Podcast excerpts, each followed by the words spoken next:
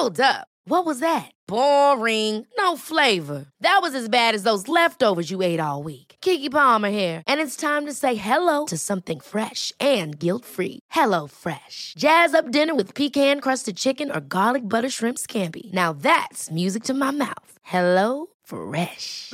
Let's get this dinner party started. Discover all the delicious possibilities at hellofresh.com. Hvordan fanden har jeg det selv? Altså, hvad gør mig glad? I ret lang tid havde jeg ret svært ved at finde ud af, hvad det egentlig var, jeg skulle bidrage med. Min far, han er død nu, han døde for et par år siden, han var alkoholiker. Når jeg kigger på mit eget liv, så har der helt klart haft nogle perioder, hvor jeg ikke har været særlig god til at tale omkring, hvad der egentlig skete på mit arbejde. Tror jeg simpelthen ikke, der er nogen kvinde, der vil vende sig om og sige, hvad sidder der og græder, din lille fims? Det var lidt pinligt, hvis man sad og fik følelser i biografen. Ja, skal du have en tampon? Men det var så også til gengæld rigtig rart i biografen. Ja. Der var det lidt mørkt, der kunne man godt sidde og knibe en tåre, ikke? Jeg har faktisk aldrig oplevet at udtrykke sårbarhed over for nogen, og så det ikke var en positiv ting. Hej, jeg hedder Mikkel. Jeg er 42 år gammel, og jeg har en datter på 6. Udover at have en række forliste forhold bag mig, så blev jeg for 2 år siden skilt fra min kone. Hurra, endnu et ægteskab til statistikken. Det sjove er, at jeg jo faktisk ser mig selv som et tænkende og følende menneske, og alligevel kan jeg ikke lade være med at stå med fornemmelsen af at være en stor kliché. Tænk, at jeg skulle ende her, sammen med alle de andre mænd, der ikke kan finde ud af det. Og så er jeg træt. Træt af, at jeg ikke har værktøjerne til at få mine forhold til at fungere, og at det ender det samme sted igen og igen. Jeg har besluttet, at jeg vil tage ansvar for mig selv, og finde ud af, hvilken rolle og værdier, der er vigtige for mig som mand. Jeg vil finde min opskrift for mig selv, og for parforholdet. I en række interviews taler jeg med mænd, som jeg beundrer for den balance, det virker til, at de har fundet mellem at være mand, have en karriere, og samtidig at kunne være i et parforhold. Jeg vil se, hvad jeg kan lære af deres erfaringer, og se om de redskaber, de har brugt, kan gøre mig klogere på mig selv som mand. Så sidder du måske og kan ikke genkende til nogle af de samme tanker og ønsker, jeg har. Så prøv at lytte med. Måske kan min søgen efter en bedre version af mig selv gøre noget for dig i dit forhold. Og hvem ved, måske gør dig til en bedre version af dig selv. Velkommen til Hankøn. I denne sæsons sidste episode taler jeg med tv-vært og iværksætter Timm Vladimir. Det blev til en samtale, der fik et tydeligt tema om at have mod til at tage ansvar for sit eget følelsesliv, i stedet for at ignorere det, fordi det ikke nødvendigvis var behageligt. At lære at se på de mønstre, han havde lullet sig selv ind i, og så bryde dem for at undgå at gentage de samme fejl igen og igen. Og så opdage, at det faktisk var helt ok at søge hjælp til at håndtere sine følelser. Med det resultat, at det har haft en kæmpe effekt for Tims liv, både derhjemme og på arbejdet. Sig lige noget flot. 1, 2, 3. Jeg siger, at jeg står her og snakker cirka sådan her, ender det nok med at blive, ikke? Timm Vladimir har et rimelig imponerende CV. Han er uddannet på Aarhus Teaterskole og har arbejdet som skuespiller, og dannet i en del år makkerpar med Gordon Kennedy og lavede blandt andet sketchprogrammer og musik. Udover det har han været stand-up-komiker, fotograf, radio- og tv-vært. Men efter sin sejr i TV3-programmet Masterchef fandt han sit kald. Han startede Tim Vladimirs køkken med sin ven og forretningspartner Kenneth Søndergaard, og i dag har de 80 ansatte. Siden 2014 har han ved siden af sin virksomhed været vært på DRC-magnet, Den Store Bagedyst. Lad os så komme i gang. Sæt dig til rette i sædet, fyld koppen op og lyt med.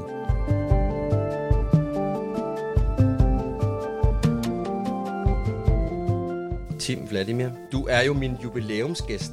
Det er jeg stolt af. Ja, den 10. i min første sæson af Hankøn. Så jeg er virkelig glad for, at du kunne finde tid til at tale med mig. Jeg ved, at tid det er ikke noget, du sådan render rundt og har i spandevis. Det kan godt blive presset ind med. Ja, du har et helt konglomerat, du skal passe. Jo.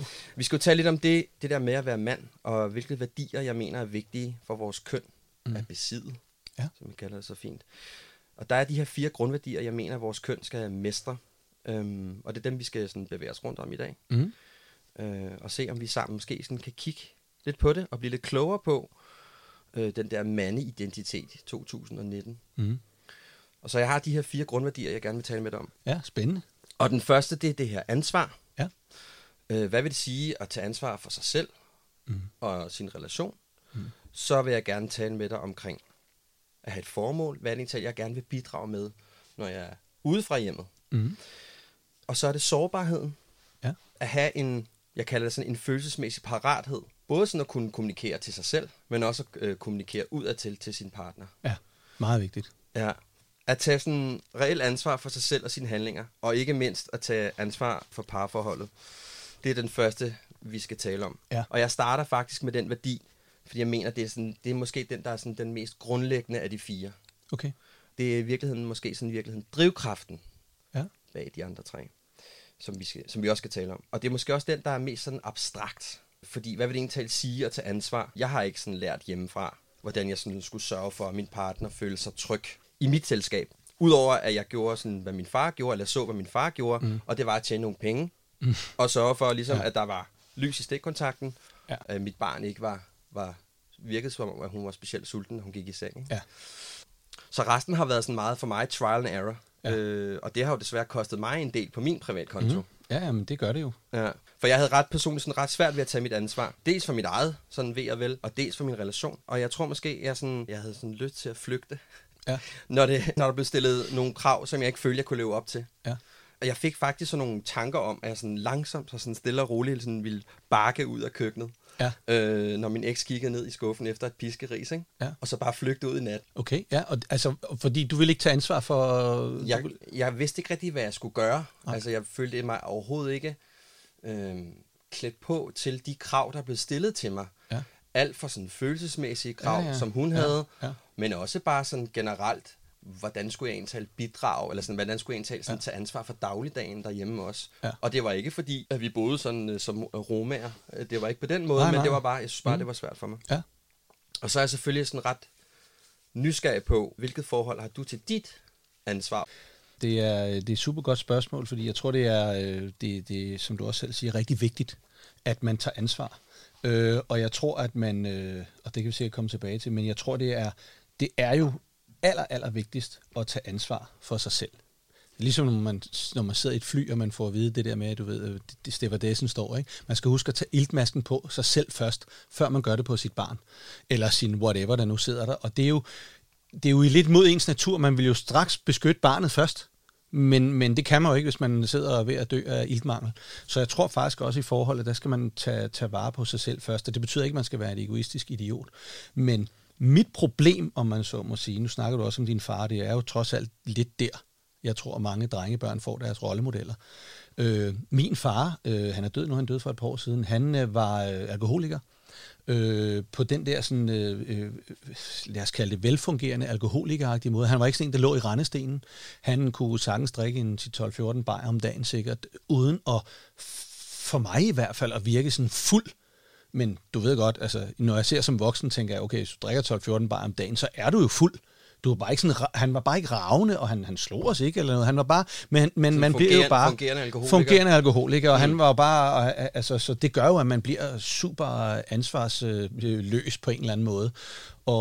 Og jeg har så blev han så også indimellem, de blev skilt mine forældre hurtigt, eller da jeg var måske 5-6-7 år eller sådan noget. Og når vi så var hos ham i weekenderne, så var det jo indimellem, så var vi ude sammen med ham, og så er det jo bare, så man er ude og købe ind, så skal man lige på værtshus, og så sidder man der resten af dagen, og så bliver han pissefuld, og så skulle jeg ligesom ret tidligt, jeg havde min lille søster også, ikke? Hun var der også, så skulle jeg ligesom tidligt være den, der tog ansvaret og fik min far hjem, og det hele var lidt pinligt, fordi han nærmest blev smidt ud nogle gange fra værtshuset, ikke? Og sådan, så jeg tror, jeg ret tidligt er blevet mega bevidst om at tage et ansvar. Og derfor og det har jeg selvfølgelig bragt med mig stadigvæk. Jeg er sådan en den der sådan lidt alfahan, der styrer flokken. Når alle i flokken har det godt og kører, så har jeg det også godt. Men jeg tror da helt bestemt, at det der meget tidlige ansvar, hvor at jeg ligesom blev nødt til at passe på min søster, hun var jo yngre end mig, ikke? Og min lille søster, og det her med at sidde på værtshuset og alt muligt andet, og skulle få min far ligesom ind i en taxa, og altså... Det har jo ikke været særlig fedt. Men det har også været et ansvar. Lige pludselig skulle jeg tage et voksenansvar som barn. Og det skal man jo ikke som barn. Det er jo det, vi prøver at beskytte vores børn, for de skal ikke tage så meget ansvar for noget. Det er voksne, der har ansvaret for børnene. Så det tror jeg har været med til, at jeg sådan meget i dag har, og er begyndt at arbejde på det. Men det der med, at jeg føler, at jamen, Og det, jeg ved ikke, om det er en generel ting. Jeg kan jo godt forestille mig lidt, at andre mænd også har det lidt sådan, jamen bare du er glad, min skat, så er jeg også bare glad. Ikke? Ja. Super. Det er jo på en måde meget maskulint at tage ansvar, men det er jo også super fæsent, fordi at jeg er bare sådan lidt, jamen hvis min kone og mit barn er glad, eller hvis dem, jeg er i gruppe med, det kan også være, at vi to står her, og hvis du er glad, så er jeg også glad. Det er i alle relationer, jeg kan mærke, at jeg sørger for, og jeg er super sensitiv, jeg kan mærke, hvis folk ikke har det godt, så forsøger jeg at gøre dem glade. Selvom, altså, hvorfor skulle, altså, det er ikke mit problem, om de er kede af det, vel? Ikke altid i hvert fald. Så og i mange, lige pludselig, så gik det op for mig, hvordan fanden har jeg det selv? Altså, hvad gør mig glad? Det er jo ikke nok bare, at andre mennesker er glade, så er jeg glad. Og det har virkelig været en øjenåbner, det der lige pludselig at skulle efter så mange år. Jeg er fandme 51 år gammel, ikke? Altså, og det her er måske, hvor jeg har været i 40'erne, at jeg lige pludselig begynder at tænke, hvad gør mig glad? Hvordan har jeg det? Hvad føler jeg nu? Og jeg føler lidt, jeg er gået igennem livet i sådan en mærkelig sted, hvor jeg egentlig bare har været, jeg skulle egentlig været meget glad og tilfreds, og hvis folk har haft det. Og så har jeg også bidt ting i mig, du ved, når der er noget, der har været noget lort, så har jeg bare sørget for at sige, skal jeg bare sørge for, at folk har det godt. Så en total tilsidesættelse af, ja, meget tilsidesættelse af, på en måde har jeg jo taget mega meget ansvar, men jeg har jo ikke taget ansvar for mig selv. Nej. Og det er det, jeg mener med, at man bliver nødt til at have ansvaret for sig selv. Jeg skal have det godt, så har andre mennesker det måske også godt i mit selskab. Ikke? Hvordan har det så påvirket dine relationer? Jamen, det har jo påvirket det, at jeg jo for helvede blevet nødt til at kigge lidt indad og mærke, hvad gør mig glad, og hvad gør mig utryg, og hvad gør mig alt muligt. Og det har jo selvfølgelig også været en periode, hvor jeg måske har prøvet så at tænke, nu er jeg nødt til at overrule min naturlige instinkt til, at du ved, jeg har lyst til at sidde søndag morgen, jeg kunne godt tænke mig gad du ikke lige at køre ned og på Juno og hente en dejlig kardemommebolle? Så har jeg bare gjort det. Ja, selvfølgelig. Agtig, ikke? Og så, bare det er et åndssvagt eksempel, men du ved, bare det der med at sige, nej, det gider jeg sgu ikke. Jeg gider simpelthen ikke. Og hvad så med, jeg kan sagtens gøre det er ikke noget problem. Ja. Jeg gider simpelthen bare ikke. Så lige mærke efter og mærke, nej, jeg gider sgu egentlig ikke. Og så bare, det er sådan et mærkeligt dumt eksempel måske, men det har været en overrule af min naturlige følelse af at sige, ja, det skal jeg nok. Og det tror jeg faktisk på sigt, og det tror jeg også, jeg kan mærke på min kone, at det synes hun faktisk er meget dejligt. Ja, det tænker jeg. Hun synes jo, det er super fedt, altså, hun synes jo, det er super fedt, at hun kan mærke, at jeg ligesom siger fra i situationer, hvor at, det ikke er fedt for mig. Og det betyder ikke, at jeg sætter stamper i gulvet, eller det kan jo selvfølgelig godt være godt indimellem, men det kan bare mærke, at det synes hun er fedt, at hun lige pludselig kan mærke mig, at jeg tager stilling til, hvordan jeg føler. Og så tænker jeg, hvorfor fanden har jeg været bange for det i alle de år, ikke? Altså. Og hvad så sådan rent, jeg tænker også sådan rent følelsesmæssigt, er du også blevet bedre til sådan at tage ansvar for det i din relation? Ja, det er jeg faktisk. Jeg er blevet bedre, og det er it's a work in progress, men også det der med at mærke efter og kunne sige indimellem til min kone, prøv at høre, det synes jeg ikke er fedt.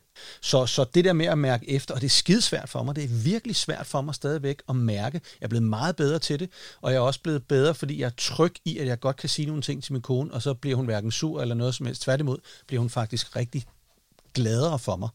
Jeg bliver bare sådan lidt nysgerrig på, at du siger sådan, at du sådan har måske fundet ud af, at den måde, du tog ansvar på, eller måske virkelig mangel på samme, altså, hvordan influerede det for eksempel på din forrige relation? Ja, jeg havde været gift før.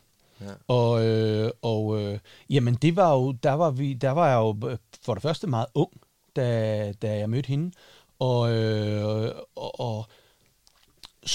Så hun har jo bare, kan man sige, mødt mig på et tidspunkt, hvor jeg bare har været helt dårlig og fuldstændig ubevidst om en masse følelser. Ikke? Så, og jeg kan sagtens huske, at hun har sådan prøvet at sige nogle ting, hvor jeg slet ikke forstod, hvad hun sagde. Altså hun sådan, men det der, jeg synes simpelthen er sådan og sådan, og jeg var sådan, det forstår jeg slet ikke. Altså hvad kunne det være for eksempel? Men det kunne være,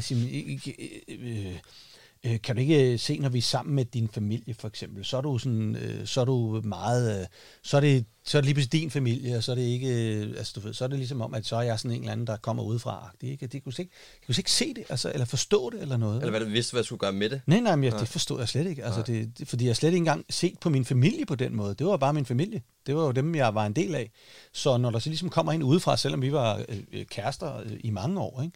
Så var det stadigvæk bare som om, at det var sådan, jeg forstod simpelthen ikke, hvad, altså jeg Du ved, jeg havde lidt sådan, det er sgu da dig, der er noget i vejen med, på en eller anden måde. Ikke? Og det er så først nu, hvor at så min nuværende kone ligesom har måske sagt nogle af de samme ting, hvor jeg begynder at tænke, det er sgu da mærkeligt. Altså, fanden siger, nu har jeg mødt en helt ny, en helt anderledes type. Hvordan fanden kan det være? Ikke? Og så noget genudsendelse. Ja, lige pludselig ja. Så begynder jeg at tænke, gud, måske er der sgu da et eller andet her, der lige skal rettes op på. Ikke? Altså, så hvornår blev du egentlig sådan bevidst omkring, at den måde, som du har bedrevet dit eget ansvar på. Hvornår bliver du opmærksom på, at der er noget, der skal ændres? Jamen, det er jeg først, blevet, føler jeg ret sent, og i min nuværende relation med min kone. Ikke? Fordi hun er bare, hun er ret god til at tale om sine følelser, og ret god til at mærke efter. Og det har jeg altid beundret hende meget for. Ikke? Og derfor har hun også været rigtig god til at hjælpe mig med, at ture snakke om mine følelser, og også ligesom kræve lidt at sige, hey, vi er simpelthen nødt til at snakke om nogle ting her, fordi vi elsker hinanden, og vi har det rigtig godt, men der er bare sådan nogle åndssvage små ting, hvad fanden ved jeg, hverdagsagtigt noget, som lige pludselig går hen og bliver meget store, fordi man ikke snakker om det. Mm. Og det kan jeg bare mærke, det nu er jeg tryg i relationen, fordi jeg kan mærke, at når jeg siger noget til hende, så bliver hun faktisk glad over, at jeg siger det. Også selvom det er noget, der er kritisk over for hende, kan du ikke lige lade være med sådan og sådan, eller noget. Har du sådan testet det af? Altså sådan du sagt, jamen, jeg har det sådan her. Ja. Det. Og nogle gange kan det være bare sådan en hverdagsting. Ja. Andre gange kan det være, at vi lige skal sætte os ned og sige, hey, lad os lige kigge hinanden i øjnene. Jeg har lige brug for at fortælle dig det her. Jeg har det sådan, når du gør sådan. Ikke? Og så vil jeg også sige, at en af de ting, jeg har fundet ud af igennem terapi, og som virkelig har resoneret med mig. Det er sikkert forskelligt, hvad man får ud af terapi. Men fordi jeg tror, jeg har i hvert fald været bange for, at min gode nuværende kone har sagt i mange år, prøv at her med din barndom og med alt muligt andet, du er da nødt til at snakke med nogen. Og jeg har sådan, hvorfor det? Jeg har det da meget godt. Og jeg har været bange for at gå til terapi, fordi jeg tænkte, åh gud, så skal jeg til at konfrontere min far og min mor med alt muligt, og det har jeg overhovedet ikke lyst til. Min mor var 17 år gammel, da hun fik mig, min far var 19. Okay. Det var for helvede børn. Ikke? Så og skal jeg så komme her 30 år efter og bebrejde dem for et eller andet, som de ikke kunne have gjort bedre? Det er det, jeg synes er lidt svært. Men når det er sagt, vil jeg sige, så derfor tror jeg, det er vigtigt at mere i sine nuværende relationer forstå, hvad er det, der trigger mig i den nuværende situation. Det kommer fra min barndom, 100%. Og som min terapeut sagde, og som jeg lige vil sige nu, var, at 90% af de problemer, der er i et forhold, det er dine egne problemer. Det er ikke de problemer, der er mellem mig og min kone. Det er selvfølgelig det, der er triggerpunktet. Men 90% af det, jeg er træt af ved min kone, det er noget, der irriterer mig, fordi det er noget, der ligger tilbage fra en eller anden form for relation i barndommen. Så det virker som om, at du øver dig? Ja, super meget. På at tage det der ansvar? Ja, super meget. Jeg øver mig meget i at tage ansvaret for mine egne følelser. Ja, okay. Og også selvom de er lidt... følelser er jo reelle. Uanset hvor dumme og åndssvage følelser er, så er de jo reelle nok. Det er det, jeg føler. Så jeg har ret til at føle det, og det har jeg altid haft lidt svært ved. Altså det der med, det er min følelse, er sgu også dum. Det er en forkert følelse, jeg har. Det er ikke rigtigt. Det behøver jeg ikke at føle nu, men det gør jeg jo. Hvis jeg føler det, så føler jeg det jo. Og jeg kommer til at sådan tænke på, hvad har det sådan gjort for din egen selvopfattelse, at du begynder at tage det ansvar? Jeg føler mig... stærkere rustet, både i mine arbejdsrelationer og i mit privatliv, men til at gå ud og sige, hey, jeg kan sgu mærke, at jeg har det sådan, og så kan jeg bedre sige det til folk. Og det er jo det samme med parforhold. Altså. Fordi jeg tænker, det virker som, at dig og din kone har fået en anden relation, i forhold til, at du har begyndt at tage det ansvar for dig selv. Ja. Jamen, det er en anden relation, både fordi, at, at jeg er ikke så bange, som jeg har været, for at snakke sammen. Det har været super, jeg har altid, altså seriøst, jeg tror, når mine koner ville snakke sammen, så har jeg været sådan helt lukket, fordi jeg ikke vidste, hvad jeg følte. Jeg vidste bare, at jeg havde det helvede til, men jeg vidste ikke, hvorfor. Så, og jeg synes stadig, det er enormt svært at skulle sige ting, fordi jeg føler lidt, det er bare sådan en hverdagsting, skid med det går over i morgen. Og så går det også over i morgen, og så er der noget nyt, og så bygger det hele op. Så det der med lige at kunne tage brøden af det indimellem, det har eddermame styrket os meget. Både fordi jeg ved, hvad der trigger hende, hun ved, hvad der trigger mig. Det kan man tage hensyn til. Men det er også okay indimellem at sige, hey, husk lige, at når du gør sådan, så reagerer jeg sådan. Det har ikke noget med dig at gøre, men sådan er jeg bare indrettet. Sådan er jeg wired på en eller anden måde. Ikke? Det hjælper rigtig meget, synes jeg. Hvis du nu skulle give mig og i virkeligheden måske også andre mænd, et par sådan råd med på vejen til, hvordan vi lærer at blive bedre til at tage ansvar? Jamen altså, prøv at høre, der er jo... Jeg tror sgu, det er vigtigt at få nogen til at hjælpe sig med det. Jeg tror, det er rigtig vigtigt, at man finder en terapeut, man kan snakke med om det. Og ikke fordi, at man skal jo selvfølgelig også snakke med sin kone om tingene, men det der med som mand, at man lærer sig selv bedre at kende, det er sgu svært at gøre alene. Og man kan sagtens snakke med alle sine venner, men de er jo fandme lige så åndssvage og lukkede. Så du kan godt snakke med nogle af dine venner, som er lige præcis ligesom dig, og så kommer du ingen vejen, vel? Så kan I blive enige om, at det er også bare de der koner, der er så dumme. Ikke? Min kone vil dø af grin, når jeg siger det her, fordi at det har jo været hele mit liv. Hun har gået hele mit liv nærmest og sagt, for helvede, gå nu til nogen. Ikke? Men jeg følte virkelig ikke, at jeg havde brug for det. Fuldkommen tosset ikke at tro, at man har brug for det. Det er jo, altså prøv at høre, når din bil, den går i stykker, så det første, du gør, det er at få den til mekanikeren, ikke? Men når du har det dårligt eller et eller andet, jamen, så er det bare lige meget, så det går nok. Ja. Men det gør det jo ikke. Altså, man er nødt til at gå til mekanikeren indimellem på en eller anden måde, og det skal man også gøre, lige så vel som vi skal, ikke fordi vi skal monstertræne, men vi er nødt til at holde vores krop ved lige også på en eller anden måde. Ikke? Og så behøver det heller ikke at være, altså jeg synes, jeg har gået til det nogle gange, og fandt den rigtige, og så føler jeg ligesom lidt, når man så behøver jeg ikke at gå en gang om ugen eller en gang om måneden. Så kan det være indimellem, man lige tjekker ind og siger, hey, nu har jeg lige brug for at snakke om nogle ting. Ikke? Vi får ryddet lidt op. Ja, men ja. Det har været super vigtigt for mig. Og det virker i hvert fald som, det ændrer dit liv. Ja, men det har det meget. Ja. Og jeg tror også, for mig har det også været noget med en terapeut, der netop ikke beder mig. Jeg gider ikke have nogen opgaver. Jeg skal ikke have, når jeg er gået for terapeuten, så nu skal du lige skrive 10 ting ned, der synes, der er godt for dig, eller 10 ting, du godt kunne tænke dig, hvis ikke du var, eller hvad synes, altså, du skal gå hjem til din mor, og så skal du konfrontere, altså, det virker ikke på mig. Du lytter til Hankøn, en podcast om at genfinde mandens identitet, i dag med tv-vært og iværksætter Timm Vladimir. Du kan også følge med på Instagram og Facebook, hvor vi prøver at komme endnu tættere på mandens identitet. Du skal bare skrive Hankøn i søgefeltet. Formål, ja. Jeg tror, det er ekstremt vigtigt, at man som mand ved, hvilket formål man har her i livet, når det kommer til ens karriere. Hvad er det egentlig, du gerne vil bidrage med til verden, når du går ud af døren hjemmefra? Mm. Og hvad er det egentlig, der gør dig glad og fylder dig med energi? Mm. I ret lang tid havde jeg ret svært ved at finde ud af. Ever catch yourself eating the same flavorless dinner 3 days in a row? Dreaming of something better? Well, Hello Fresh is your guilt-free dream come true, baby. It's me, Keke Palmer.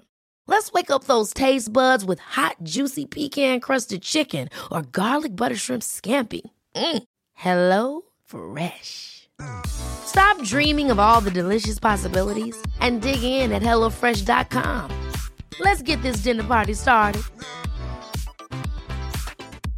Mom deserves the best, and there's no better place to shop for Mother's Day than Whole Foods Market. They're your destination for unbeatable savings, from premium gifts to show-stopping flowers and irresistible desserts. Start by saving 33% with Prime on all body care and candles. Then get a 15-stem bunch of tulips for just $9.99 each with Prime. Round out Mom's menu with festive rosé, irresistible berry chantilly cake, and more special treats. Come celebrate Mother's Day at Whole Foods Market. Hvad det egentlig var, jeg skulle bidrage med. Ja. Altså, jeg havde en helt klar fornemmelse af, at jeg lavede noget i den rigtige retning. Jeg kunne godt mærke, at jeg var inde i et område, jeg synes, der var interessant. Mm. Men jeg var helt sikkert ikke landet det rigtige sted. Og det foregik ret mange år. Det føltes lidt sådan at gå til koncert, ikke? Med dig i ørerne, ikke? Altså, ja.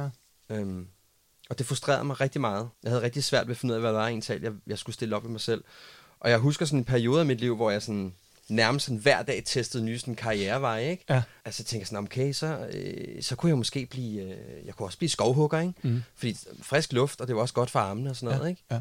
Altså, og jeg har også været ude i møbelsnedker og alt muligt, sådan i desperation over ikke at føle sig, at være det rigtige sted, ikke? Ja. Ved du, hvad dit formål er?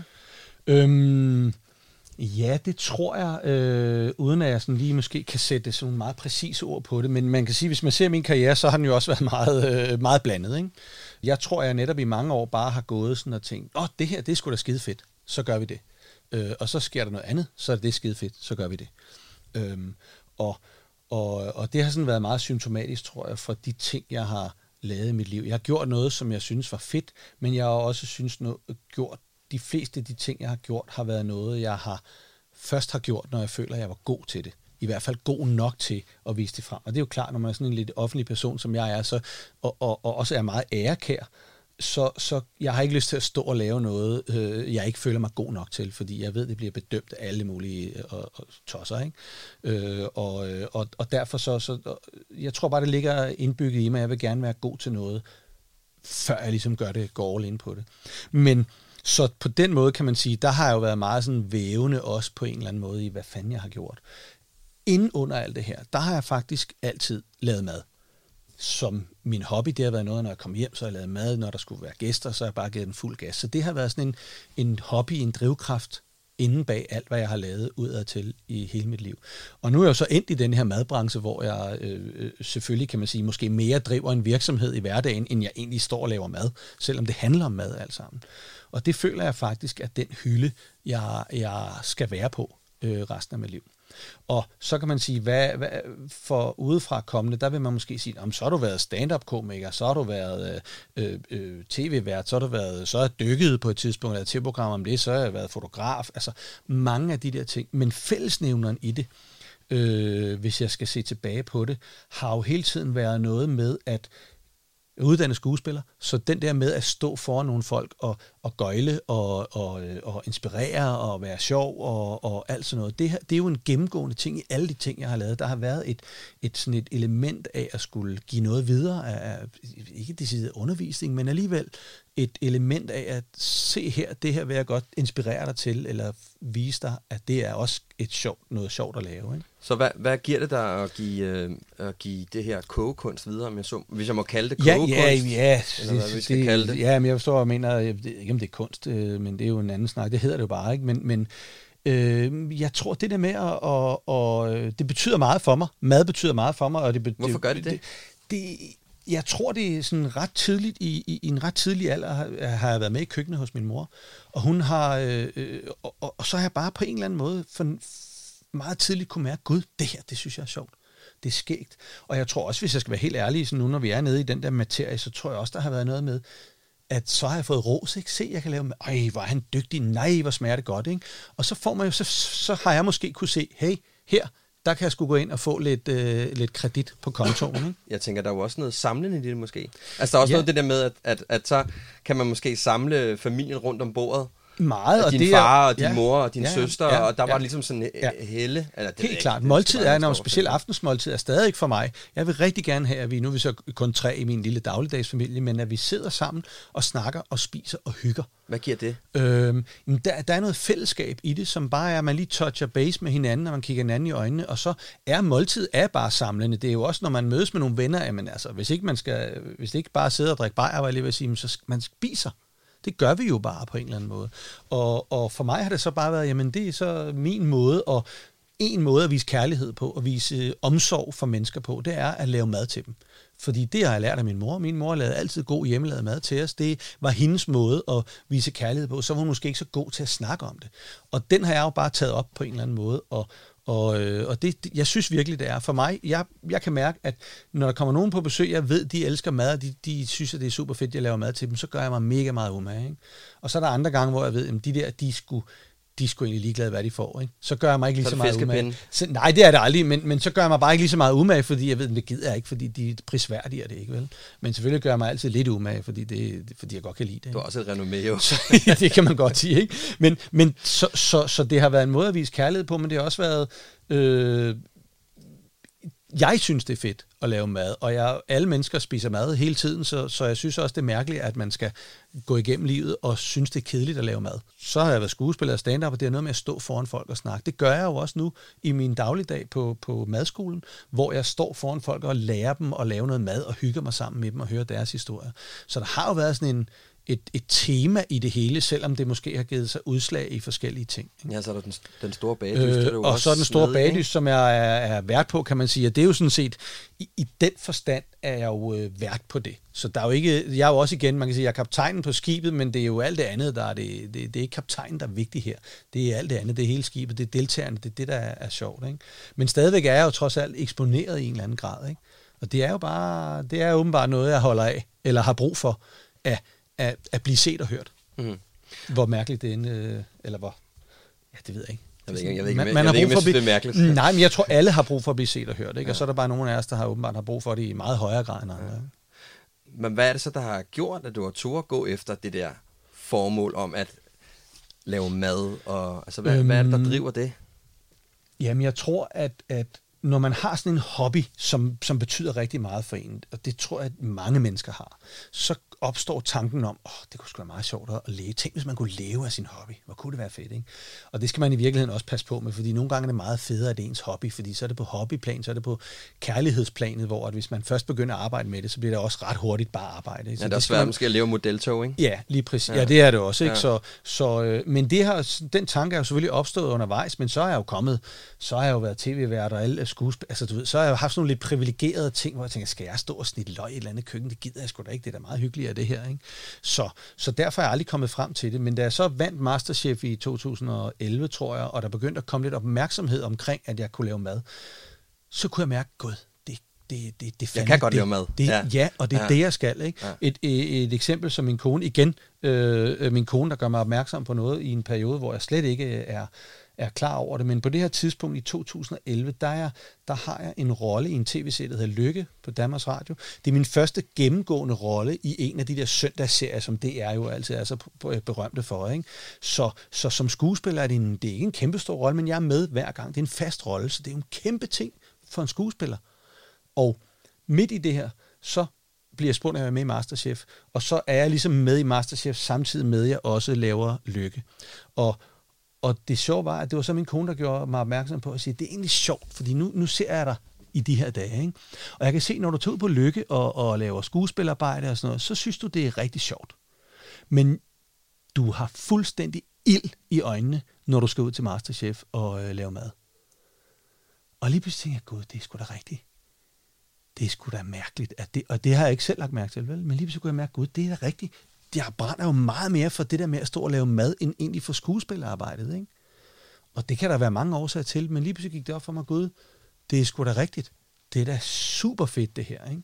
Så det gjorde også noget for mig. Det gjorde også, at jeg tænkte, måske er det i virkeligheden ikke skuespiller, jeg skal være. Det var heller ikke, fordi jeg havde så meget at lave, at det var værd at prale af. Men der var der en chance, der jeg lige pludselig havde fået. Kunne man bruge videre på den med skuespilleriet, eller hvad, ikke? Og så tog du chancen? Så tog jeg chancen og tænkte, nu må jeg skulle lave noget med mad. Det kan jeg mærke, det er det, jeg brænder for åbenbart. Så prøver vi det. Ja, det er 7-8 år siden nu, ikke? Så det er da gået meget godt. Ja, det er gået super godt, og det er også, altså det er jo noget helt, jeg har aldrig forestillet mig det, hvad det skulle være. Jeg har ikke engang tænkt, vi åbnede en madskole, tænker jeg, det er meget sjovt. Jeg har aldrig tænkt 3 år frem i tiden med den madskole, det gør jeg nu. Nu er det jo blevet virksomheder, nu skal man lave 3-årsplaner, og 5-årsplaner, og budgetter, og årsrapporter, og alt det der lidt småkedelige, ikke? Er der en tryghed i at vide, hvad ens formål er? Ja, det er der. Det er så meget nemmere at tage stilling til ting, fordi det, og så også bare det der med at lære at sige nej. Det har jeg ikke været... Det har jeg været god til i mange år, men før i tiden synes jeg bare, at det kunne da også være sjovt, og det kunne også være sjovt, ikke? Det er super fedt at kunne sige nej til ting. Ja. Ikke at det, altså, men det er det bare, fordi det giver ro, og så, gud, dejligt, det skal jeg ikke gøre. Det kunne ellers have været sjovt, men det gider jeg ikke. Det virker også, at du er sådan ret okay med at have det ansvar, der ligger i at have en virksomhed. Ja, men det har jeg egentlig også, og det er, tror jeg, også fordi, at der er rigtig mange ting ved at drive en virksomhed, som jeg ikke er særlig god til, og som jeg prøver at blive bedre til. Men til gengæld er jeg rigtig god til at uddelegere. Og det tror jeg er rigtig vigtigt, at man kan det. Fordi det der med, at jeg sidder og laver noget, som jeg egentlig ikke er særlig god til, det gør jo ikke virksomheden stærkere, vel? Så det der med at have nogle folk, der er pissegode til det, de gør, og brænder for det på samme måde, som jeg gør, til at lave de ting, som jeg ikke kan finde ud af. Ikke? Og det er virkelig mange ting, jeg ikke kan finde ud af, så derfor har jeg mange ansatte. Ikke? Men det gør også bare, at jeg ved, at de forskellige ting, der skal laves, bliver gjort af folk, der ved noget om det, og gør det rigtigt. Ikke? Jeg kan huske på teaterskolen, der snakkede min dramalærer meget om, at man skal finde den. Vi alle sammen har en strøm inde i os på en eller anden måde, en energi, som er den livskraft, man har på en eller anden måde. Ikke? Det lyder helt holistisk. Ens chi, det kunne man sige, ikke? Altså, det bliver sådan helt holistisk på en eller anden måde. Men jeg kan bare huske igen, det var en af de der ting, hvor jeg siger, det er rigtigt, hvad fanden er min strøm? Og det, du ved, så tror man, det er det ene, så tror man, det er det andet. Og lige pludselig så samler tingene sig og siger, nå ja, det her er jo fællesnævneren for alle de ting, jeg har lavet. Så hvorfor ikke bare kode det ned og sige, nå, det er det, jeg skal fokusere på. Ikke? Og ja, så den energi, det tror jeg også, det kan jeg mærke på min kone også, og det tror jeg egentlig, at mange kvinder falder for, altså i deres mænd, at de har det der formål, at de går på arbejde, de er glade, de kommer glade hjem, de kommer styrket hjem, man får energi af det der. Ikke? Fordi det er jo en kæmpe kraft, og den energi, tror jeg, at mange kvinder godt kan lide. Ikke? Det må også gøre noget for din oplevelse af dig selv som mand. Ja, altså, ja. Jamen helt klart, og det gør det. Både fordi, at du ved, der er sgu noget sådan lidt, man har sin egen virksomhed, og man, du ved, der er sådan et eller andet, der er noget magtfuldt over det på en eller anden måde. Men det gør også noget, fordi jeg kan mærke, at min kone er skidestolt af mig, og hun synes bare, det er så fedt, at alt det, jeg har opbygget, ikke? Og omvendt vil jeg sige, det kan jeg jo også mærke, at min kone har jo også taget et kæmpe skift for en 4-5 år siden i sit liv, fra at gå fra en karriere til noget helt andet. Og begyndt at skrive krimier, og har stor succes med det. Og hun lever virkelig også sit formål, kan man sige. Hun lever virkelig sit formål, og det er jo også sjovt, for jeg har også haft det. Hun har været danser og koreograf, og var også ved sådan at blive lidt teaterinstruktøragtig. Jeg troede egentlig, det var det. Ikke? Vildt stolt af hende, og jeg synes, at det er mega fedt, at hun er så dygtig til det, og har fundet et formål i livet. Der er også noget sexet over det, ikke? Det er da super sexet. Det er da super sexet. Og igen, det er jo også, det gør hende jo også stærk. Hun er en stærk kvinde, ikke? Altså, det kan jo godt være, det kan jo sikkert godt være skræmmende for os mænd, at lige pludselig, at der er nogen, der er stærke, ikke? Men jeg synes sgu, det er fantastisk, altså. Virkelig, og bakker hende alt det op, jeg overhovedet kan, ikke? Hvis Timm Vladimir skulle give et par råd til Mikkel og andre mænd, hvad jeg kunne gøre for at blive bedre til at leve ens formål. Ja, det æder med. Den er god, ikke? Ja, den er god. Jeg føler ikke, jeg har en opskrift på, hvordan man gør det, fordi jeg tror, det også kommer med, at man jo har bedre kan mærke sig selv, ikke? Og så tror jeg også, at man skal ture noget. Altså jeg tror også, at man skal ture og fejle lidt med ting. Det er okay at lave noget, og så mærke, pis, det gik sgu ikke. Og det er vi jo meget nervøse for. Vi er meget nervøse for. Jo, vi må ikke fejle, så er vi jo falliterklæring, både som mænd og som mennesker og alt muligt andet. Men jeg tror faktisk, at det der med, at man prøver noget, og man går ind i det, og så finder man ud af, at det var sgu ikke lige det. Og så lærer man af det, og rejser sig, og så prøver man igen med noget andet. Det tror jeg faktisk er meget federe, end at man bare render rundt og er sådan lidt vattet og ikke rigtig ved, og man ved det ene, og man ved det andet og sådan noget. Så lad os nu lad os gøre noget, prøv noget af, og så må man lære de fejl, der er. Ikke? Jeg synes, det var ret interessant, det der du sagde med, at din dramalærer der havde sagt,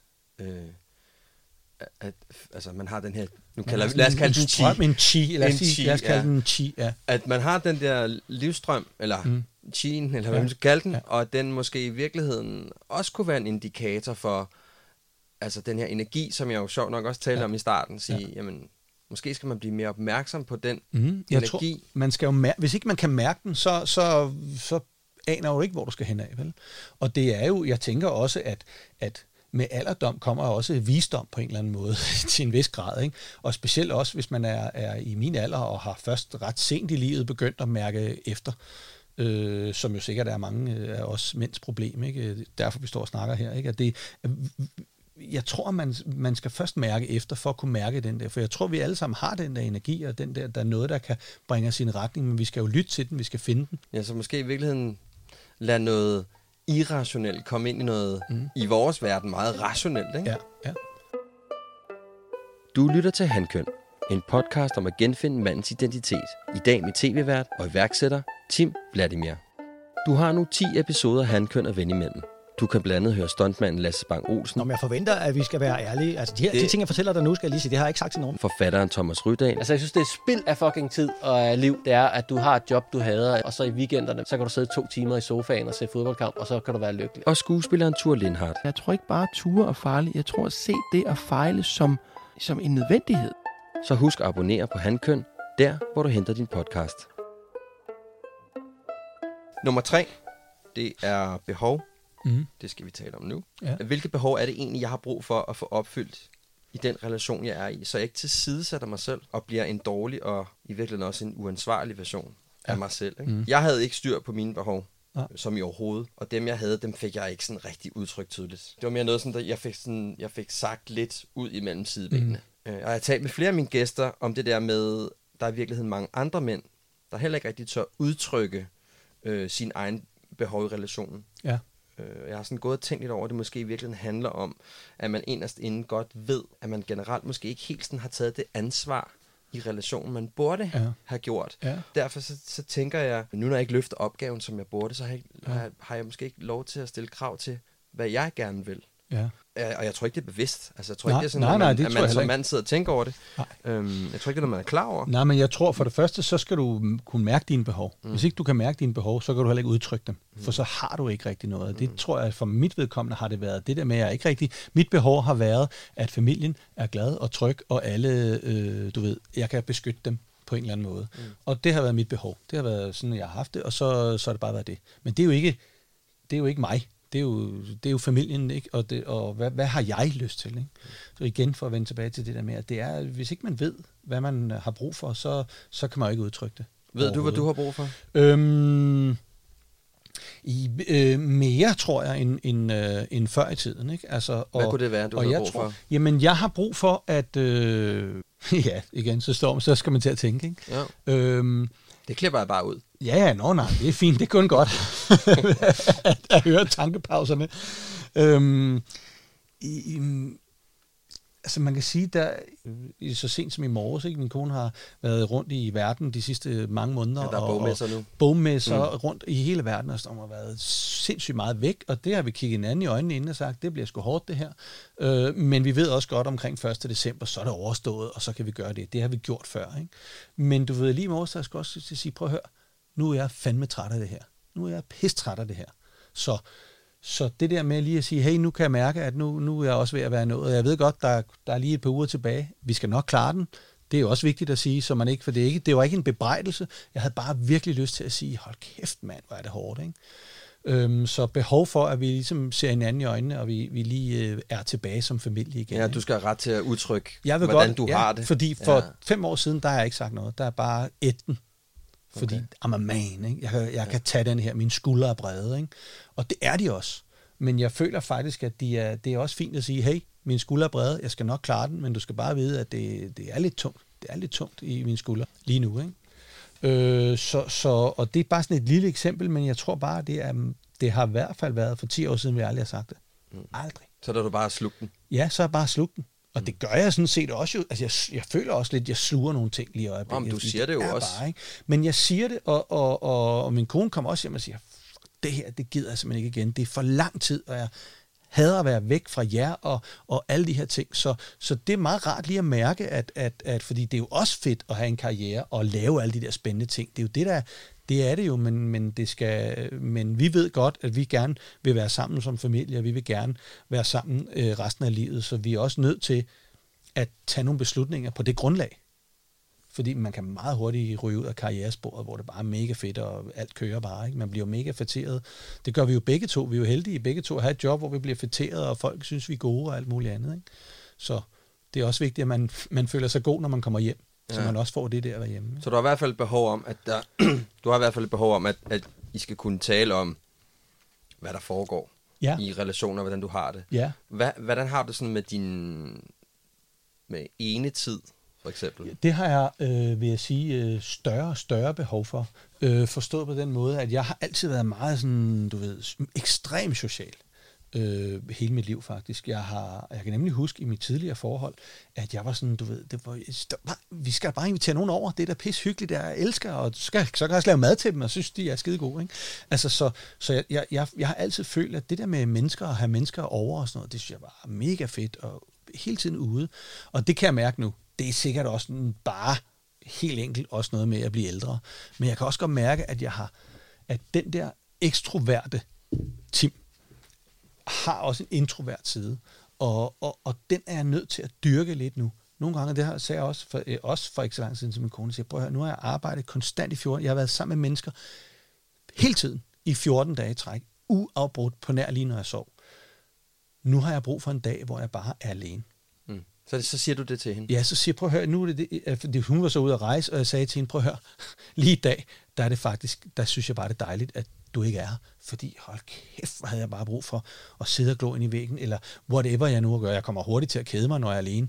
Men det var rigtig rart, fordi jeg kunne simpelthen ikke kapere flere mennesker. Ikke? Altså, så det var også fint at kunne sige, hey, du behøver ikke have dårligt nu, du har været væk i lang tid, og jeg savner dig helvede til. Men lige der havde jeg eddermame også brug for bare at være alene. Ikke? Og det kan jeg mærke, at det er noget nyt for mig at have brug for at være alene. Og jeg er super dårlig til at være alene, men jeg kan eddermame mærke, at det er sindssygt, hvor det hjælper inde i hovedet. Ikke? Du har noget med, at du siger, jamen jeg har brug for, at jeg kan tale om. Jeg har behov for, at vi tjekker ind hos hinanden, ja. så vi stadigvæk mærker hinanden, ja. Og vi siger, at vi elsker hinanden. Og der kommer en øget interesse i at have noget alenetid. Ja, kan også mærke, at det betyder noget. Ja. Ja. Men jeg har sådan... Jeg, når jeg kigger på mit eget liv, så har der helt klart haft nogle perioder, hvor jeg ikke har været særlig god til at tale omkring, hvad der egentlig skete på mit arbejde. Ja. Og jeg har da i den grad også stiftet bekendtskab med folk i min omgangskreds, som ikke taler med deres koner omkring, jamen, hvad der egentlig foregår. Ja, det er ikke noget, jeg lige gør med hende. Ja. Ej, det lyder i mine øjne super mærkeligt, men det er jo bare fordi, at det har åbenbart været god til, ikke? Ja. Men det tror jeg, altså selvfølgelig, det hænger jo både sammen med, at min kone har været god til at støtte mig i tingene, så jeg føler også, at det er trygt for mig at snakke om. Men det sjove er også, at selvfølgelig er der nogle følelser i arbejdet, det er helt klart.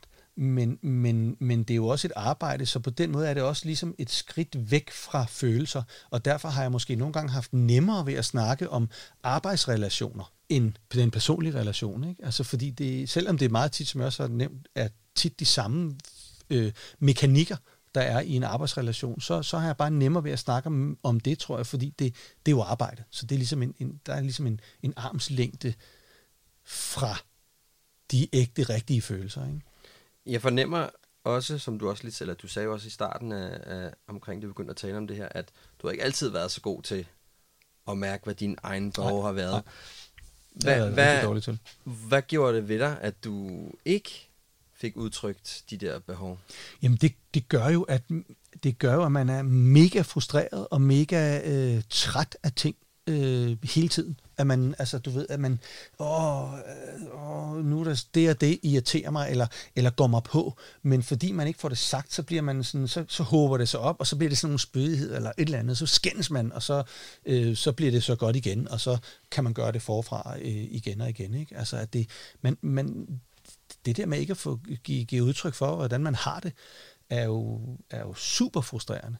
Problemet er jo så også bare, at når man ikke rigtig kan finde ud af, hvordan man har det. Man har det bare dårligt, eller man er irriteret over et eller andet, og det er svært at sige hvad. Samtidig med, at jeg så også har den der sådan lidt konfliktskyhed over, at det kan jeg ikke lide at sige. Det er også, så bliver hun ked af det. Mm. Ja, det der med, man har ikke nogen rigtige behov, fordi du skal ikke at lave røre i andre. Ja, min følelse er måske ikke så vigtig her, og jeg kan også godt bide det i mig, og det er fint, det går nok, ikke? Og sådan noget. Det gør det også et langt stykke tid, men på et eller andet tidspunkt, så går det ikke længere, vel? Og hvis ikke man har snakket sammen, hvis ikke man kan udtrykke sig, så bliver man skilt. Var det noget, du sådan var opmærksom på i din forrige relation, eller var det noget, som... Nej, det var overhovedet ikke noget, jeg var opmærksom på, og når jeg ser tilbage nu, så kan jeg tydeligt se, hvor super lukket jeg har været, og hvor super ubevidst omkring en masse ting, jeg var i vores forhold. Ja, den gamle relation. Ja, det var jeg, fordi at jeg følte egentlig, at vi havde et fint forhold og et fint ægteskab. Det var ikke fordi, jeg følte, der var noget af det helt store at brokse over, men du ved, lige pludselig, så bliver det alligevel. Så finder man ud af, at man har bare gået og ædt en masse ting, ikke? Og hun har måske underkøbet været rigtig god til også at ligesom spore mig lidt ind på, om der var et eller andet i vejen. Jeg har bare slet ikke hørt det. Jeg har slet ikke set signalerne, overhovedet ikke, vel? Og bliver du så, altså hvornår bliver du så opmærksom på det her? Bliver du opmærksom på det i din nye relation, eller den gamle stopper? Jeg tror meget i min nye relation, fordi at hun er, altså det er også et spørgsmål om personlighed, men jeg tror faktisk, jeg var meget forskellig fra min tidligere kone. Hun var sådan, hvis vi skal sådan skære det meget ud i pap, så var hun nok mere sådan en glasset halvtom kind of girl. Og jeg har, tror jeg, mere sådan en hasset halvfyldt kind of girl. Og Og min nuværende kone er også et menneske, der er glasset af halvfyldt, ikke? Hvis vi skal sådan se det på den måde. Og det kan jeg bare mærke, det er meget, meget bedre for mig. Jeg er super dårlig til, sådan, til negativitet, eller til sådan noget, du ved, sådan, ja, men du ved, det bliver alligevel bare lidt noget lort det hele, så kan jeg lige så godt bare gå og være lidt ærgerlig over det. Hvor jeg har det sådan lidt, nej, nu er vi glade indtil det modsatte er bevist, ikke? Altså, og det, måske også, det kan måske også blive for meget, men den der positive energi, der er i min nuværende kone, som er, altså bare er, som jeg feeder af på en eller anden måde, og det ved jeg også, at hun gør for mig, at vi gør hinanden glade. Men det er lykkedes hende virkelig at få hul på det der mærkelige knudemenneske, som jeg føler lidt, jeg har været. Ikke? Og selvfølgelig blandet med også bare det der med at få mig til terapi, det tror jeg, altså det, prøv at høre. Det er, var det hende, der ligesom skubbede dig ud til det? Ja. Eller ud i det? Ja. Helt sikkert, det var det. Og det var også det var en kamp, bare det der med, jeg følte jo lidt, det var et nederlag, at man skulle gå til parterapi på en eller anden måde. Det, ikke? Og det føler jeg overhovedet ikke nu, da jeg føler det super fedt, super stærkt, og det gør noget, det er en fed oplevelse at have sammen. Hvad det gjorde for din selvopfattelse, at du er blevet klar over, hvad dine behov er? Jamen det gør, jeg synes da, jeg er blevet en bedre mand af det, simpelthen helt reelt kan jeg mærke. Jeg er også blevet mere sårbar, fordi når du lige pludselig kan mærke dine følelser, så kan du også mærke det der med, jeg har det faktisk ikke så godt, og, jeg, ikke? Og det er sgu også okay. Altså det er det jo. Selvfølgelig, det ved alle jo. Alle mænd ved jo godt, at det er okay at være ked af det indimellem. Vi har bare åbenbart svært ved at gøre det, ikke? Ved at være det, eller ved at vise det. Og det igen, der tror jeg også, at altså, min kone har været super god til at vise mig, at hun faktisk tænder super meget på, at jeg er følsom, og at jeg kan snakke om mine følelser og sådan noget. Det synes hun jo er mega sexet, ikke? Og det gør jo også for mig, at så er det jo sgu også lidt nemmere. Fordi man må gerne være sexet. Der er en godbid for enden af regnbuen. Jamen forstår mig ret, ikke? Det er der jo. Ja. Altså, det er rent faktisk ikke noget, der skræmmer hende. Det er noget, der gør hende mere tiltrukket af mig, eller vores bånd bliver tættere. Og jeg tror inde i mit hoved, der har det været noget med, hvis hun synes, jeg er en idiot, fordi jeg føler sådan. Men det er sjovt, du siger det. Og vi skal også lige om et øjeblik, skal vi jo tale om det her sårbarhed, ikke? Mm. Som jo hænger så fint sammen med det hele i virkeligheden, ikke?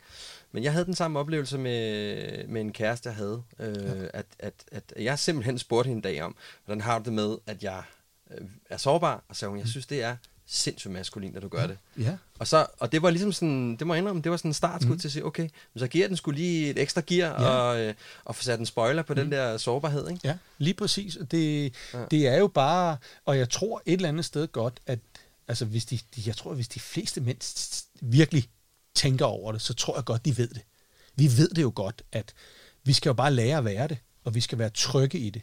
Og det er selvfølgelig klart, det kan kvinder sikkert være både gode og dårlige til at tage imod det, ikke? Men når man åbner sig op, så skal man også være ret sikker på, at man lander blødt og godt, ikke? Hvordan bliver jeg opmærksom på mine behov, som jeg har brug for i min relation, som jeg skal være opmærksom på? Og ja, jeg tror, at jo mere man snakker om det, jo mere man udtrykker, sætter ord på sine behov, jo nemmere er det også at mærke dem. Fordi det er jo en læringsproces.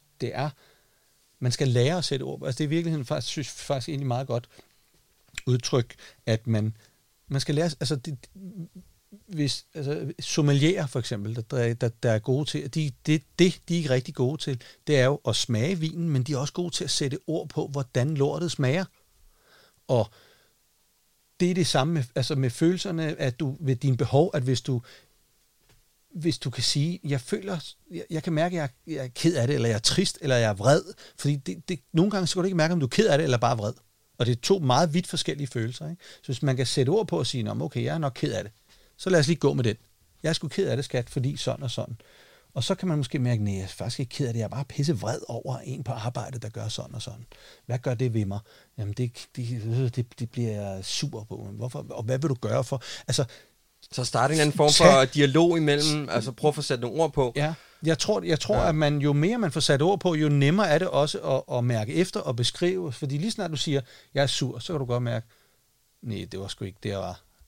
Jeg var ked af det. Mm. Nå, det er sådan ked af det. Altså, jeg tror, man skal lære det på den måde, men det kræver, at man skal bare øve sig. Mm. Og jeg tror bare, det kræver, altså det, og det gør jeg stadigvæk rigtig meget. Men jeg tror også, at altså, man er nødt til at sætte, hvis ikke man sætter ord på, så så tror jeg bare ikke, at der er. Så er der ikke rigtig noget. Så er der ikke nogen ord for det jo. Nej, heller, så er der ikke nogen ord for det, så kan du bare rende rundt, og det er jo altid fint bare at rende rundt og føle noget, men hvis ikke du deler det med nogen, så er det jo, hvad så? At det er et behov, du har, at der er en ærlig og direkte måde, man kommunikerer med hinanden.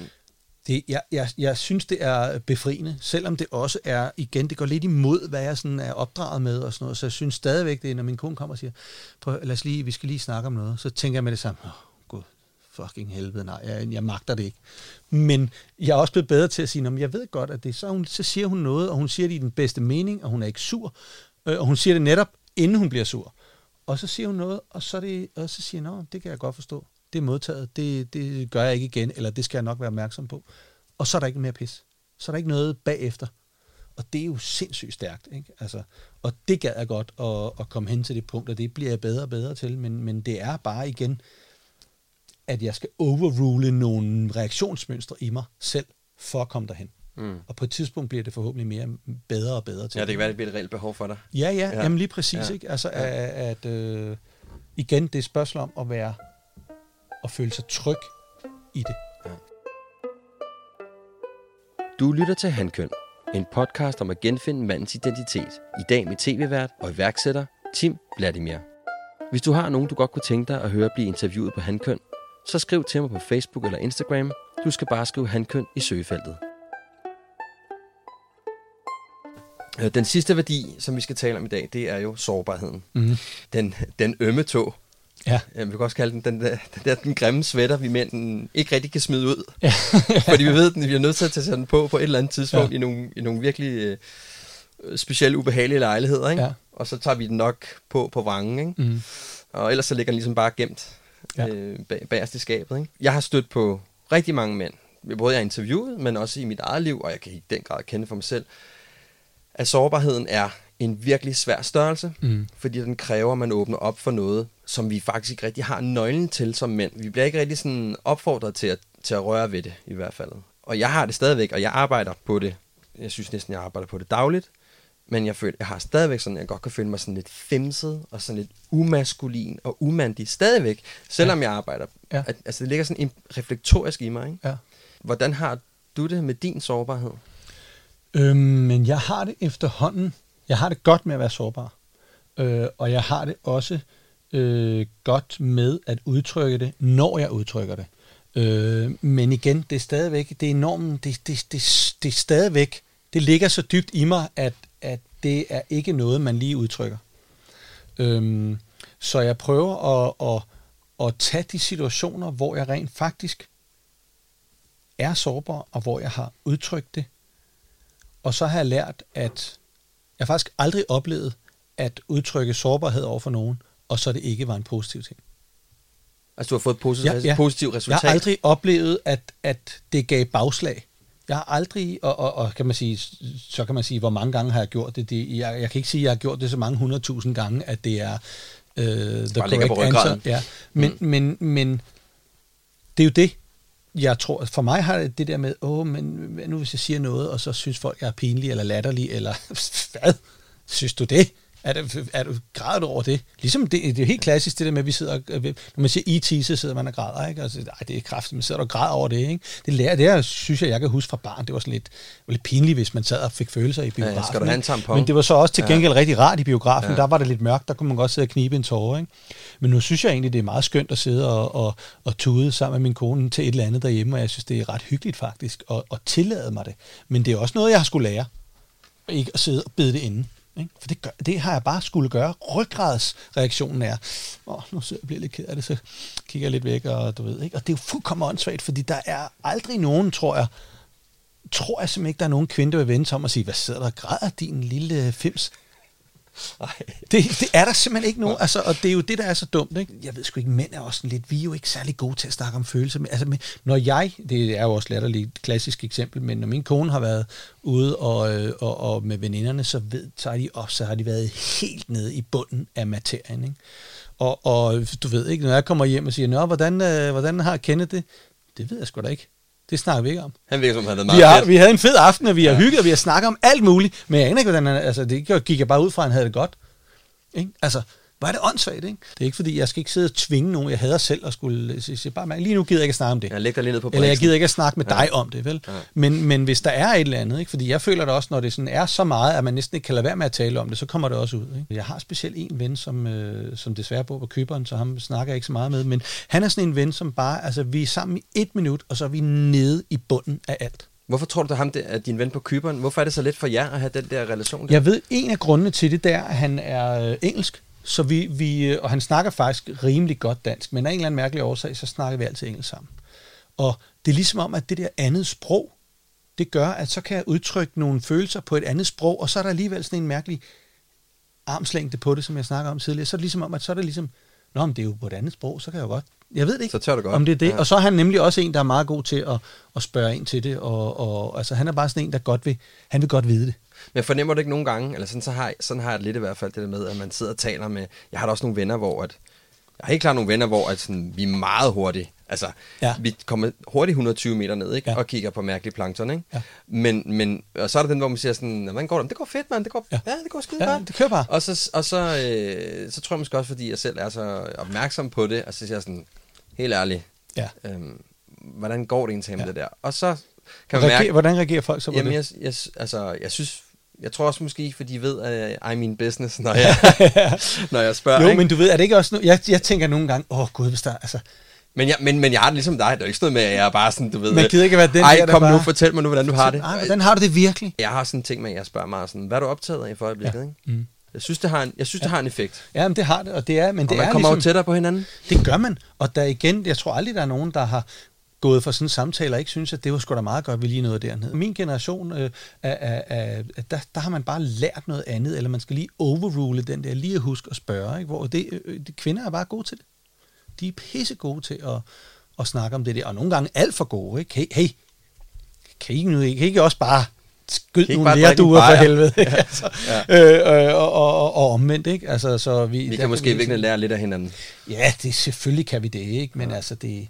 Jeg ved sgu ikke, altså det er bare, jeg synes det har været, det har været hårdt, at, altså igen, min makker på arbejde der, som vi har været super gode venner, og vi har gjort alt muligt, vi har været rejst rundt, og vi er bare, du ved, og vi snakker også, det er ikke fordi vi ikke kan snakke om de der ting, men det er bare, der går bare længere og længere imellem, ikke? Så det der med nogle gange, og nu når vi har ligesom været lidt i virksomhedsparterapi, at det der med ligesom, jeg kan mærke, hey nu, altså jeg har nogle ting, jeg er nødt til at sige til dig, fordi jeg bliver ked af det, når du gør sådan og sådan. Det var sgu, det har været fedt, men det er også svært. Det er fandme svært at sætte sig og sådan helt alvorligt og sige til en god ven, og en, jeg bruger rigtig meget tid på, nu skal du høre her der, når du gør det der, så bliver jeg mega ked af det, eller så bliver jeg, du ved, det er fandme svært. Mm. Altså, virkelig at udtrykke sine følelser, fordi man kan jo godt sige, men konen derhjemme, du ved ikke også, ja, men hvordan har du det med mig? Ja. Har du prøvet at spørge din ven om det? Hvordan har du det egentlig? Er det skide irriterende, at jeg spørger dig om, hvordan du har det? Eller er der noget, fordi at venner er jo sådan noget, man tjekker lidt ind og ud med, så man kan jo bare godt nøjes med bare at være den fede version af sig selv, sammen med sine venner, og så er man aldrig den der nederen version, som man jo er nødt til nogle gange at være derhjemme, fordi at der er man trods alt mere, ikke? Mm. Så det der med ligesom at tage med sine venner også, hvor man siger, når du gør det der, så, altså ligesom med sin kone, det er eddermame også svært, ikke? Og det er næsten, nogle gange næsten sværere, ikke? Jo, fordi der er man jo ligesom, man er sådan meget, det ligger meget mere i korten, man bare, hey, vi buddies for helvede, det kører bare for os, ikke? Ja. Altså, så igen, når jeg prøvede det med ham, så har reaktionen jo også været, nå for helvede, nå okay, altså, det er bare, i virkeligheden vil jeg bare sige, jeg har aldrig oplevet, at det er dårligt at sige og spørge, og det virker sgu. Ja, det virker bare. Ja. Og er det igen noget, som du er blevet opmærksom på med din nye kone? Nu har været sammen ret lang tid, det ved jeg godt, men altså... Ja, det er noget. Først der, det ligesom er kommet op. Det er det. Ja. Så dit tidlige ægteskab, der var der... Der var slet ikke mulighed. Der eksisterede ikke det? Nej, og det var 100% mig, der bare var... Jeg var slet ikke klar, jeg var ikke engang bevidst om, at jeg kunne have brug for at snakke om mine følelser på den måde. Slet ikke, så jeg er helt sikker på, at der er masser af ting, hvor hun har stået og tænkt, hold kæft mand, en knudetype, ikke? Altså, og det var jeg, 100%. Jeg var bare ikke klar over det. Hvad har det gjort for dig? Jamen, jeg føler da helt klart, at det forhåbentlig har gjort mig til et meget mere nuanceret og mere interessant menneske. Og jeg føler, at den åbenhed for, at andre også tør. Jeg håber selv, at jeg er en person, der virker som om, at man godt kan åbne op, ja. Uden at jeg siger, hvad fanden laver du? Og hvad med din relation til din kone? Altså, hvad har det gjort for jeres relation? Det har jo gjort helt vildt meget, fordi at man, hvis man skal være sammen i så mange år, vi har været sammen i 15-16 år nu, ikke? Sådan rigtig mandeagtigt, 15-16 år. Min kone vil helt sikkert vide præcis, hvor langt det er. 15,2. Ja, ikke? Og kunne holde fast i hinanden, det kan man altså, det kan man sgu kun, hvis man snakker sammen. Det jeg tror ikke på, det kan lade sig gøre, ikke. Og for 10 år siden ville jeg sikkert have sagt noget andet, ikke? Ja. Men jeg tror bare, at hvis man er nødt til at holde fast i hinanden, man er nødt til at tage hinanden med på den rejse, man er på. Jeg bevæger mig i den retning lige nu, og hvis jeg kan få sige, sådan her har jeg det lige i øjeblikket, det er ikke fordi, jeg siger, at jeg er på vej den vej, for det ved man måske ikke, hvor man er på vej hen, men man kan i hvert fald sige, hvordan man har det undervejs. Så tager man hinanden med på rejsen, med på følelserne, og så kan man bedre forstå, hvorfor handler han sådan? Det er jo fordi, han er på vej derhen, og han sådan og sådan. Det kan jeg godt acceptere, det kan jeg godt rumme. Men så længe man har hinanden med, ikke? Hvordan gør du sådan helt praktisk? Hvis du har en eller anden ting, hvor du synes, at Katrine, hun har gået over nogle grænser, eller hun har ikke set dig, eller hvad det nu kan være. Ja. Hvordan gør du sådan helt fysisk? Ja, nogle gange så kan jeg mærke, at så har jeg ikke overskud til, at det skal være en. Nu sætter vi sådan og tager en debat, og så tror jeg, det bliver sådan lidt henslængt. Man siger det, jeg siger det. Sådan lidt, hey forresten, jeg er sgu lidt ærgerlig, at vi går sådan og sådan og sådan. Og andre gange kan jeg mærke, at så kan jeg, og det er der, hvor jeg sådan, der skal jeg lige tage mig lidt sammen, og det er også igen det der, men jeg ved jo godt, hun vil tage det godt, så det er jo, hvorfor skal jeg tage mig sammen til det? Men det er mit eget, det der med, jeg skal lige, alle de der gamle mønstre sidder der stadigvæk, men så kan jeg mærke, så er der noget, jeg skal tage mig sammen til, og så kan jeg godt lige sige... Går du og tænker lidt over det så nogle dage? Eller så går jeg lige og tænker over nogle dage, og i mit gamle mønster, så vil jeg bare lade det fare, og i mit nye mønster, der lader jeg det stadigvæk fare en del, men indimellem, så får du tager jeg mig også sammen til at sige, hey, forresten, kan vi ikke... det der er sgu lidt... eller jeg kan mærke, at jeg sådan lige i øjeblikket, er vi ikke lidt sådan, går vi ikke lidt og mukker lidt af hinanden, eller hvad? Ikke? Så du er opmærksom på den der... Ja. Sårbarhed der. Ja, og det ved jeg jo også, at hun er. Altså, jeg kan love dig for, alt hvad jeg føler, der har hun 2 skridt foran, ikke? Det har hun allerede følt på en eller anden måde, tror jeg. Jeg tror, hun er meget opmærksom på, hvordan jeg har det. Det ved hun, hvordan jeg har det. Nogle gange før mig, ikke? Om det så er hendes bevidste valg at vente til, jeg selv har opdaget det, eller hun... Det er det nok. Altså, det er det sgu nok. Jeg er sgu så kloge. Det sgu nok, ikke? Ja. Men jeg tror, jeg tror faktisk, det er rigtig vigtigt, at man tager hinanden lidt med på rejsen, og man også... jeg har et... jeg har faktisk et på min venstre skulder her, har jeg et citat fra en Bruce Springsteen-sang. Jeg elsker Bruce Springsteen, ikke? Ja. Og som der står her, I'll wait for you, and should I fall behind, wait for me. Og det er jeg elsker det citat, og det betyder rigtig meget for mig, fordi at vi venter på hinanden. Vi er ude at gå nogle gange i dag, så er mine ben stærke, så går jeg forrest og trækker dig lidt med, og andre gange er det omvendt. Og der er også nogle gange, hvor jeg simpelthen ikke kan længere. Og så venter jeg. Så venter jeg på dig, fordi vi skal sammen i mål på en eller anden måde, ikke? Mm. Så og der tager du også et ansvar, synes jeg, for jeres sårbarhed, ikke? Eller jeres relation. Jeg startede sådan meget med at tale om, at de her 4 søjler, de var sådan meget... Så var der en søjlede ansvar, og så var der en... Hvor jeg sådan er blevet meget opmærksom på nu virkelig, at de flyder jo totalt sammen. Ja, fuldstændig. Altså, ikke? Det tænker jeg. Ja. Og så tænker jeg også sådan, om du kan mærke det der med, at når du nu har adgang til den her sårbarhed, kan du mærke, at den har farvet af på, hvad dine behov er, og hvad dit formål er, og hvordan du tager ansvar. Ja, men selvfølgelig har den det, fordi at jo mere jeg har sat ord på min sårbarhed, jo mere kan jeg også mærke det, og jo mere kan jeg mærke, hvad jeg ikke har lyst til, enten på det ene eller det andet sted i livet, eller i forhold, på arbejde eller privat. Ikke? Så jeg føler da, at jeg bliver sådan lidt, forhåbentlig er jeg mere klar i spyttet. Fordi det er jo bare igen kommunikation. Altså jo mere du helt klart kan fortælle, hvordan du har det, eller hvad du har lyst til, hvad du har behov for, jo nemmere er det for folk at tage hånd om det, altså tage stilling til det. Det kan være, at de vil opfylde dine behov, det kan også være, at de siger, det kan jeg sgu ikke lige nu, men jeg er bevidst om, at du har det behov, men lige nu har jeg sgu ikke overskud til det, det kan være, det kommer i morgen. Eller man kan sige, det kan jeg sgu ikke hjælpe dig med det der. Hvis ikke du ved, hvordan din partner har det, så bliver du utryg, fordi du ikke rigtig kan, hvad skal jeg gøre for dig? Ja. jeg ved det ikke, fordi jeg kan ikke, du siger det ene og gør noget andet, så ved jeg ikke, hvad jeg skal gøre, så bliver jeg forvirret, og så gør du mig til et dårligere menneske, og så gider jeg ikke at være sammen med dig, som vi snakkede tidligere. Altså, så ja, jeg tror jo klarere i spyttet, man kan være, og det kræver jo også, at man ved, hvordan man føler noget for at kunne udtrykke det, ikke? Så jo klarere i spyttet man kan være, jo bedre er det, og det betyder ikke, at man bare alt skal være den store, ulidelige klarhed, men jeg tror bare, jo mere klar man er over sine følelser og sine behov, og jo mere man kan udtrykke dem, jo nemmere er det sgu at tage stilling til hinanden. Ikke? Timm, tusind tak, fordi at du gad at tale med mig. Jeg synes, det var super spændende. Jeg håber, det er noget af det på nogen måde at give mening. Jeg tror faktisk, det meste af det giver mening. Åh, det er godt. Så tusind tak. Tak lige måde. Og det var så Timms og min samtale, som jeg håber, du fik noget ud af. Og måske fik det sat nogle nye tanker i gang. Som jeg sagde i starten, så kom samtalen meget til at have et omdrejningspunkt om at tage ansvar for sine følelser, og hvordan vi mænd håndterer dem, eller mangel på sammen. Det var inspirerende at møde en mand som Timm, der har været så modig og turde tage sit eget følelsesliv op til revision, og samtidig se, hvor meget det har flyttet ham. Nu har jeg lavet 10 episoder med 10 ret forskellige mænd, med meget forskellige holdninger, og kan indtil videre konkludere, at ja, de 4 værdier er en effektiv måde at finde ind til sig selv, finde ud af, hvad man vil og hvor man vil hen, og samtidig gøre en tydeligere og sikre en større følelsesmæssig parathed. Alt sammen med det resultat, at man får en bedre relation til sig selv og sin partner.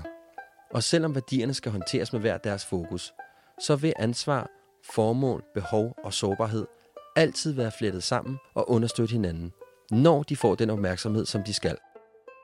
Jeg har også fundet ud af, at der er meget mere, der skal undersøges omkring værdierne, og hvordan vi mænd kan lære at bruge dem effektivt. Så det vil jeg fortsætte med i sæson 2. Og her til sidst vil jeg gerne sige tak og tage hatten af for alle mine gæster, fordi de har været så modige at stille op og blive interviewet om nogle emner, som normalt kan være udfordrende for os mænd at tale om. Tak for nu, og på rigtig godt nyt genhør i sæson 2 af Hankøn.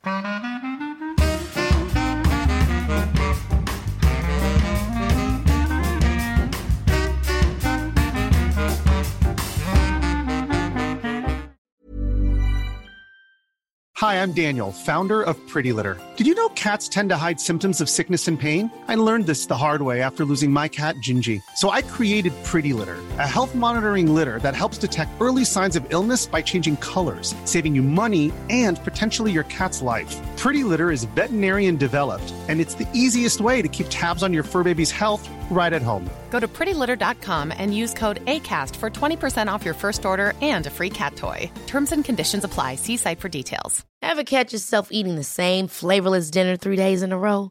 Dreaming of something better? Well, Hello Fresh is your guilt-free dream come true, baby. It's me, Keke Palmer.